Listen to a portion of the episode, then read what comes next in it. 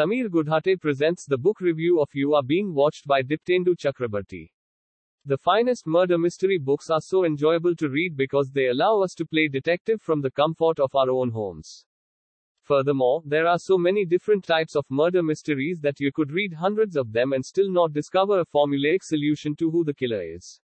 Sure, there are some important characteristics in the genre, such as a murderer, a suspect, and an investigator figure.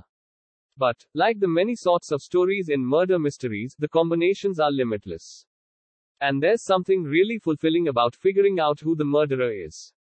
It's just simply entertaining. You Are Being Watched by Diptendu Chakrabarti is a story of Avneesh. Avneesh is the son of successful business parents.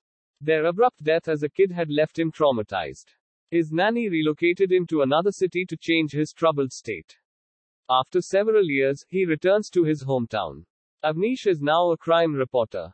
Arjun and Avneesh were childhood closest buddies.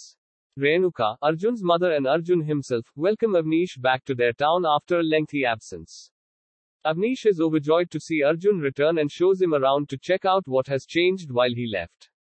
Arjun informs Avneesh about his pregnant girlfriend Piyush, as well as his mother Renuka's inability to accept her. Piyusha, on the other hand, has a different take on Arjun. Avneesh discovers Piyusha's body in her loft not long after learning about Arjun, and his main suspect is Arjun. Who murdered Piyusha? What occurred later on in the story?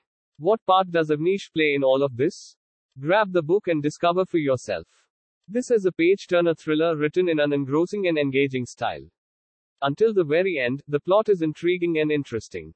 Every character has some secret intentions that are eventually exposed, which is another draw in the book.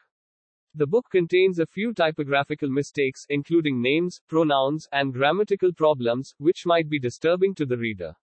Sentences and paragraphs also weren't edited appropriately. A good story with love, betrayal, lust, and greed in it, but needs proper editing.